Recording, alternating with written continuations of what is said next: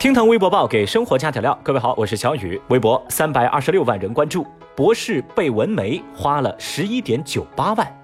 最近郑州的杨先生非常苦恼，他被一家美容美发店给套路了。话说杨先生长期在一家叫做银色美之家的美容美发店剪头发，最近啊有一个店员跟他说，我们店现在年底回馈客户，要邀请杨先生去吃饭。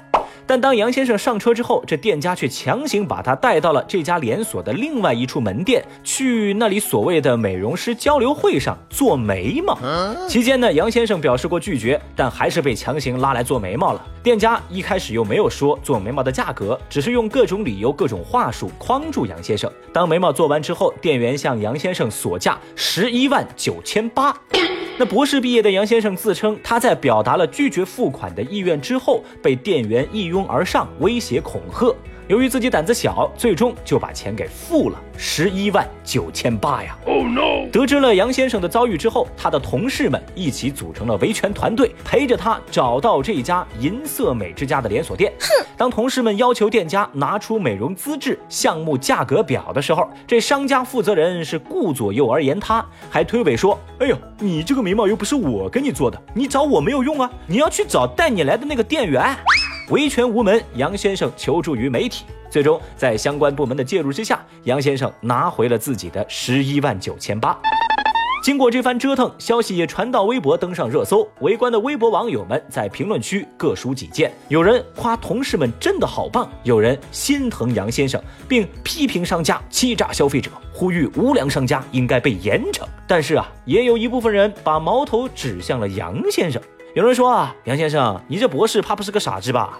有人则表示，十一万的价格不是刷新了我对眉毛的认知，是刷新了我对博士的认知啊。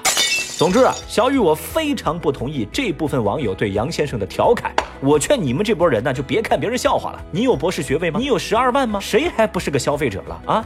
面对流氓商家，他再高的学历也没有办法呀，是不是？人家博士学位十二万消费是凭本事自己挣的，那这种臭鱼烂虾一样的商家，他又是凭什么公然的坑蒙拐骗呢？好恶心啊这种人。微博二百零一万人关注。小学生写不出作文，急哭了。说在黑龙江的双鸭山，李先生的女儿因为写不出作文而坐在地上放声大哭。因为这个作文的是个命题作文，题目叫做《我眼中的缤纷世界》。小女孩坐在地上又哭又闹，那个委屈啊，不断的抱怨说：“我天天学习，哪儿来的缤纷世界呀？”哦，李先生顺手拍下了女儿委屈抱怨的这一幕，把视频发到网上之后，引发一众网友的共鸣。李先生说啊，在看到网友们的留言之后，他已经取消了假期给孩子报的两门补习班。哎呀，开学以后再说吧。对此呢，微博网友们则纷纷表示。小姑娘净说大实话，现在的孩子真的太累了，应该把快乐的童年还给他们。我也是啊，天天上班，哪有什么缤纷世界呀？小姑娘的烦恼，小雨我十分的理解。说实话，我自己小时候就这么过来的。但是呢，大家也别把学习这件事儿啊说的那么残忍。以前我总听人家说，哦，我们中国的学生啊，就是缺乏想象力。我跟你说，这种观点，小雨我第一个站出来反对。你知道吗？我小时候写的作文，起码一半都是靠的想象。其实我想对这个女孩说啊，作文太难啊，不是什么坏事儿，发挥你的想象力，对不对？没有了缤纷的世界，还有那缤纷的书本、缤纷的作业、缤纷的压力和缤纷的考试啊！哎，实在不行，你也可以哭的五彩缤纷喽。开个玩笑啊，说真的，还是挺心疼小孩的，加油加油啊！微博一百零一万人关注，西安景区为游客把喷泉改喊泉。去年咱节目关注过一条热搜，说陕西西安的大唐不夜城有一处喷泉啊，被游客们误认成了喊泉，就是那种你对着喷泉呼喊，分贝越大，声音越大，这喷泉就喷得越高的那种啊，就叫做喊泉。当时周边的保安就说啊，其实这就是一处普通的喷泉，根本就不是啥喊泉。但是呢，这依旧挡不住游客的热情，每天有数百人围着喷泉呐喊。这个世界太疯狂了。现在景区表示，我们呢已经把它改造成了真正的喊泉。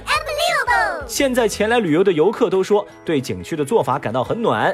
年底了，到这儿释放一下心中的压力也是不错的。就在这喊泉旁边，还有不少游客在传授技巧，说喊的时候啊，声音应该由小到大。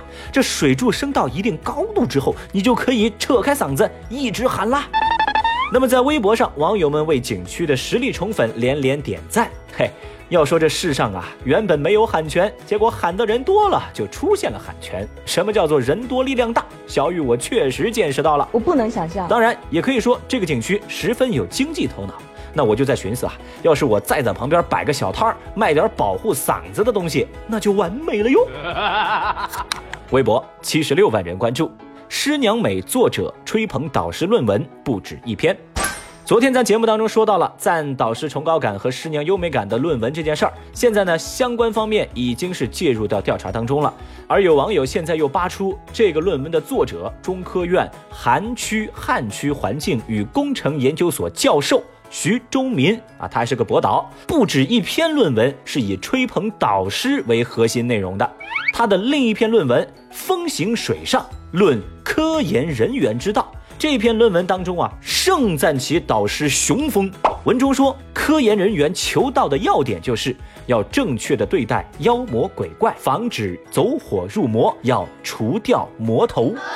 对此，论文的作者回应说：“哎呀，导师师娘如我父母，我写论文另有深意。”赞美师娘是观察体系的一个部分，主要是在勾勒一种个人未来发展图景的一种结构。对不起，sorry。现在网上啊，有人说我在拍马屁，其实那是别有用心的人，他们在炒作。这算个什么说法呀？那听到这样的回应，小雨我真的是笑出声来了。